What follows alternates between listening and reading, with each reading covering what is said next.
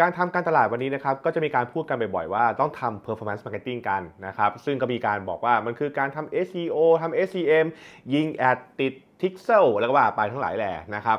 แต่เอาจริงๆแล้ว performance marketing มันคือเรื่องพวกนี้หรือเปล่านะครับหรือมันมีอะไรมากกว่านั้นนะครับแกนปรัชญาของมันคืออะไรนะครับเราจะมาคุยกันในคลิปนี้ครับกับนัทพัฒน์ .com คุยเฟื่องเรื่องธุรกิจและการตลาดครับ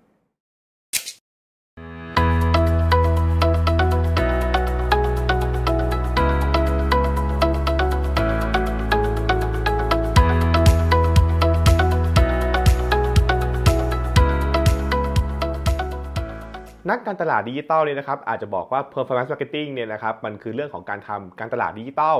แต่จริงๆ แล้วมันเป็นอย่างนั้นหรือเปล่านะครับ เพราะว่าถ้าเกิดเราถอดไอตัวคำพูดมานะว่า performance marketing นะครับ ความหมายของมันไม่ได้แปลว่าดิจิตอลนะฮะความหมายของมันคือเรื่องของการทำการตลาดโดยหวังผลลัพธ์ใช่ไหมคือ performance นั่นแหละนะครับแปลว่าเวลาทำการตลาดก็ตามเนี่ยเราต้องพยายามที่จะเรียกว่าโฟกัส กับเรื่องว่าเราได้ผลลัพธ์อย่างไรนะครับมันมีความคุ้มค่าใช่ไหมนะฮะและทำอย่างไรที่เราจะทำได้ผลลัพธ์ที่ดีขึ้นทำให้เกิดผลลัพธ์ที่มากขึ้นนะครับ ซึ่งผลลัพธ์ที่มากขึ้นเนี่ยมันมีตั้งแต่เรื่องของการที่ใช้งบเท่าเดิม ได้ผลลัพธ์มากขึ้นนะหรือแปลว่าได้ผลลัพธ์เท่าเดิม ใช้งบน้อยลงอะไรเป็นต้นใช่ไหมครับหรือบางทีคือทำให้มันเกิดประสิทธิภาพอะไรหลายอย่างที่ดีขึ้นกว่าเดิมนะฮะตรงนี้เนี่ยนะครับเราต้องบอกก่อนเลยว่ามันไม่ใช่เรื่องใหม่นะ เอาจริงๆแล้ว performance marketing เป็นหลักการคิดที่อยู่มาตั้งแต่ไหนแต่ไรนะครับ เพราะนักการตลาดเองก็คงจะหวังว่าทำอย่างไรที่ฉันจะทำเรียกว่าผลลัพธ์ของการตลาดได้ดีขึ้น เราลงเงินไปทำอีเวนต์ลงลงเงินไปซื้อทีวี ซื้อบิลบอร์ดต่างๆไป เราจะมั่นใจได้อย่างไรว่าทำตรงไปเนี่ยนะครับ แล้วมันเกิดผลลัพธ์ใช่ไหมฮะซึ่งนั่นก็คือสิ่งที่เราคงสงสัยและคงอยากจะรู้ตลอดมานั่นแหละ แต่ด้วยเงื่อนไขของการตลาดสมัยก่อน เทคโนโลยีสมัยก่อน มันไม่สามารถทำได้ขนาดนั้นใช่ไหมครับ คือ เราก็คงไม่รู้ว่าป้ายเนี่ยมีใครเห็นบ้างใช่ไหมครับ มันก็มีแค่ผลสำรวจว่าป้ายเนี่ยมีคนเห็น มีคนขับรถผ่านประมาณกี่คันประมาณนี้นะฮะ แต่ถามว่ามีคนเห็นกี่คนไหมก็ไม่มีสัญญาณอะไรไปไปแทร็กกันได้ใช่ไหมครับ ถามว่าทีวีเนี่ยมีคนดูกี่คนก็บอกว่าก็ต้องใช้การวัดผลจาก AC Nielsen ใช่ไหมฮะ เอาเรตติ้งมาคำนวณกันว่า ก็น่าจะประมาณประมาณนี้แหละมั้งนะฮะหนังสือพิมพ์นี้มีคนอ่านไหม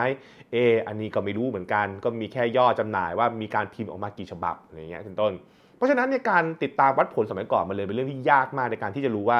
มันทำแล้วมันเอ่อมันจะรู้ไหมว่ามันเวิร์กหรือเปล่าใช่ไหมครับหรือทำไปแล้วได้ผลกลับมาอย่างไรใช่ไหมครับ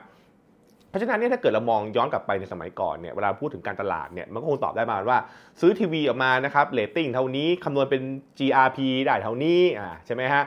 เราเกิด CPRP เท่าไหร่ว่าไปนะครับอันนี้ผู้สับทางเทคนิคของพวกคนซื้อทีวีนะฮะใช่ไหมฮะหรือเราซื้อหนังสือพิมพ์ไปเกิด eyeball เท่าไหร่คือมีคนเห็นเท่าไหร่ประมาณนี้นะครับแต่ถามว่ามันมันสามารถไล่ไปถึงว่าแล้วไอ้ที่เห็นเนี่ยเป็นยอดขายเท่าไหร่ไป ก็ตอบไม่ได้นะ เพราะเราก็ไม่รู้เหมือนกันว่าไอ้คนที่มาซื้อของตอนเนี้ยมันมาเพราะอะไรนะครับหรือมาเพราะว่าไปเห็นอะไรมาใช่ไหมครับมันก็อาจจะพอพลิกกิมมิกได้คือเช่นงั้นเราทำเป็นอะไรฮะเป็นคูปองแม้อ่าใช่ไหมแจกใบปลิวมาแล้วมีคูปองแล้วคูปองเนี่ยถือมาแล้วก็มาซื้อของอย่างนี้เป็นต้น ก็พอจะประเมินเมินได้อยู่นะครับนั่นทำให้การตลาดเนี่ยถ้าเกิดจะวัด performance จริงๆเนี่ยมันค่อนข้างจะยากมากนะครับ แต่ต้องบอกกันนะ มันเป็นวิธีคิดที่อยู่ในใจของนักการตลาดเก่งๆนะคือฉันอยากจะรู้คำตอบนี้แหละ แต่เงื่อนไขคือข้อจำกัดมันทำไม่ได้นะข้อจำกัดมันมันมันมีเยอะมากนะฮะมันก็เลยได้แต่ประมาณประมาณประมาณนั่นเองนะครับอ่านั่นคือนั่นคือแก่นของมันนะครับ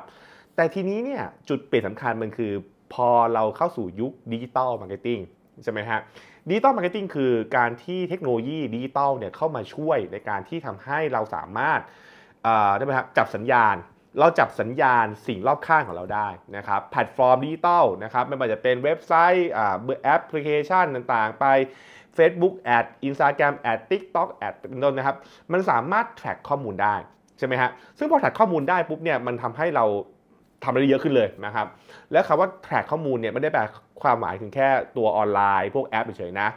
ออฟไลน์อย่างเช่น พวก kiosk ต่างๆเลยครับพวกแบบว่าอุปกรณ์ให้คนมากดๆอะไรเงี้ยมันก็ track ได้ใช่ไหมครับมันสามารถรู้ว่าเอ้ยคนกดอะไรคนกดอะไรเป็นต้นใช่ไหมครับซึ่งพวกเนี้ยพอเราเก็บข้อมูลมาเราก็เลยเริ่มปฏิบัติต่อได้นะครับปฏิบัติต่อว่า เอ้ยนี่ไง คนเห็นโฆษณานี้ แล้วคนเลยไปเว็บไซต์ไปเว็บไซต์เสร็จปุ๊บคนเลยกดอันนี้เป็นต้นใช่ไหมครับซึ่งพอเป็นอย่างนี้ปุ๊บเนี่ยมันทำให้เราสามารถติดตาม แล้วก็ประเมินได้ว่าสิ่งที่เราลงเงินไปมันได้อะไรกลับมานะครับอย่างเป็นชิ้นเป็นอันมากขึ้น นะฮะซึ่งอันนี้มันก็เกิดขึ้นตั้งแต่สมัยเรามี digital marketing กันแหละ คือบอกว่านี่ไงคุณลง ad ไปมีคนเห็นกี่ครั้งนะฮะ impression ก่อนจาแรกๆ แล้วเริ่มมี advance ขึ้นเรื่อยๆคือเห็นเป็น reach แล้วใช่ไหมครับ มันเกิดเป็นอ่าเรื่องของแบบเอ้ยมีคนคลิกเท่าไหร่ มีคน action เท่าไหร่ กด add to cart เท่าไหร่ คนเช็คเอาท์เท่าไหร่อะไรเป็นต้น มันทำให้เราเห็นเห็นตัวเลขทุกอย่าง แล้วทำให้เราประเมินได้ว่าเออเฮ้ย เราลงเงินไป 1 0 0 0 0 บาท เพื่อทำ Facebook Ad เนี่ยเราได้อะไรกลับมาบ้างใช่ไหมครับแล้วเราก็จะประเมินได้ว่า Facebook Ad เนี่ยนะครับสามารถนำไปสู่ผลลัพธ์อะไรได้บ้าง เช่น เข้าถึงคนกี่คน คนคลิกกี่ครั้ง คลิกแล้วซื้อกี่ครั้งระบาไปใช่ไหมครับแล้วพอเริ่มซับซ้อนขึ้นคืออะไร เราเริ่มประกอบร่างกันได้ว่าเฮ้ยเนี่ยนะถ้าเกิดเป็นคนที่เห็นแอดอย่างเดียวนะครับจะมีโอกาสซื้อเท่านี้ แต่ถ้าเกิดเห็นแอดบวกกับดูวิดีโอด้วยจะมีโอกาสซื้อเท่านี้ เราก็เริ่มเริ่มบอกว่าเฮ้ยถ้าอย่างนั้นปุ๊บเนี่ยอยากให้คนซื้อเพิ่มขึ้น ต้องทำอะไรเอาไอ้นี่บวกไอ้นี่ไหมอะใช่ไหมครับเพราะฉะนั้นเนี่ยมันทำให้นักการตลาดเองเนี่ยสามารถมีมิติในการที่จะวัดผลนะครับประเมินวิเคราะห์นะครับรวมถึงชั่งน้ำหนักได้ว่าเราควรจะทำสิ่งที่เรียกว่า optimization ก็คือการปรับปรุงปรับจูนต่างๆ เพื่อให้แคมเปญการตลาดของเราเนี่ยมันมีประสิทธิภาพมากขึ้น ก็คือกลับไปที่เรื่องของการทำ performance ไงถูกปะใช่ไหมครับ ผมเปรียบเทียบนะ เพราะว่าสมัยก่อนยุคการตลาด traditional performance คืออะไร เราก็อยากขายของมากขึ้นแหละ แต่เราก็ไม่รู้ว่าต้องทำยังไงต่อ เพราะมันก็ได้แต่คาดเดาคาดเดาใช่ไหมฮะ แต่พอเราเป็นดิจิตอลคราวนี้มันมันมัน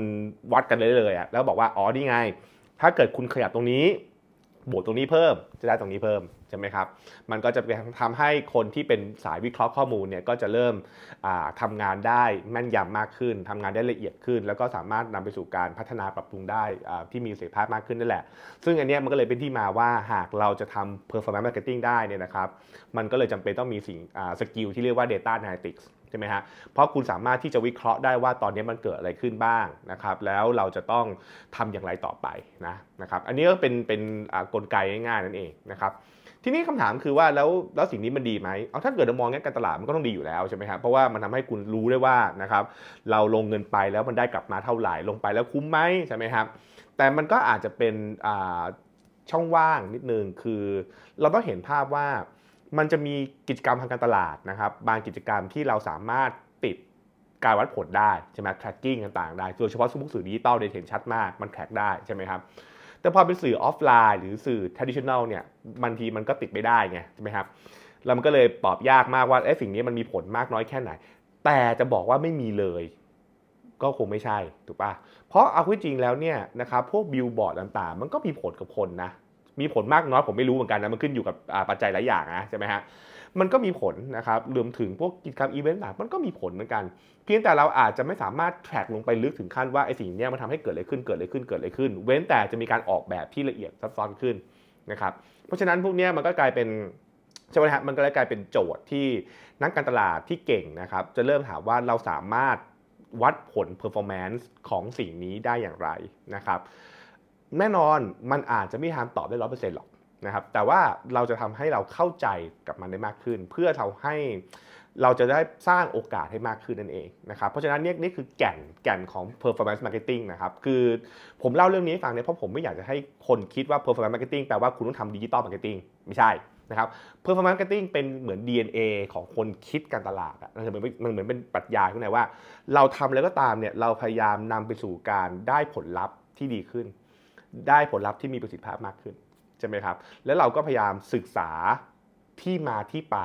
ของ performance ที่เรากำลังตั้งใจแล้วแหละสมมตินะคุณบอกว่า performance ของเราคือต้องการยอดขาย เราเข้าใจที่มาที่ไปของยอดขายได้ละเอียดขนาดไหน เพราะยิ่งถ้าเกิดเราเข้าใจมันมากเท่าไหร่ เราก็สามารถควบคุมและสามารถขันน็อตมันได้มากขึ้นเท่านั้นถูกไหมครับนี่นี่นี่คือหลักการง่ายๆนะครับผมก็เอามาแลกเปลี่ยน เรียกว่าเอามาเล่าสู่ฟังแล้วกันนะครับ ส่วนใครจะทำงานอะไรต่อนะครับ อันนี้ก็เป็นโจทย์ที่ลองคิดนะนะครับ แต่ว่าแน่ๆนะครับ performance marketing น่าจะกลายเป็นนะครับหนึ่งในแนวคิดสำคัญที่เราคงต้องทำงานการตลาดต่อจากนี้ไปนั่นแหละ และผมคิดว่าในช่วงอายุของเราเนี่ยนะครับเราคงจะเห็น performance marketing ที่มันเข้มขึ้นเรื่อยๆ มันจะต้องการความ ข้อมูลที่ละเอียดมากขึ้นเรื่อยๆ สุดท้ายถึงวันหนึ่งนะครับ เราอาจถึงขั้นที่บอกว่าลงเงินเท่านี้ไปได้อะไรกลับมาช่วยอธิบายหน่อยเป็นต้นเนี่ยก็ต้องมีการคุยเรื่องนี้กันอย่างจริงจังหรือ ลงเงินก้อนนี้ไปสามารถสร้าง Impact ทำให้คนมีอยากกลับมาซื้อของได้กี่เปอร์เซ็นต์อะไรเงี้ยเป็นต้นนี่คือสิ่งที่เราคงจะต้องหาคำตอบในอนาคตซึ่งก็คงต้องใช้ศักยภาพของข้อมูล ศักยภาพเรื่องของการประมวลผลต่างๆได้อีกมหาศาลนั่นเอง โอเคนะครับ นั่นคือสิ่งที่มาคุยกันในวันนี้นะครับ แล้วติดตามกันในวันหน้านะฮะสำหรับวันนี้ สวัสดีครับ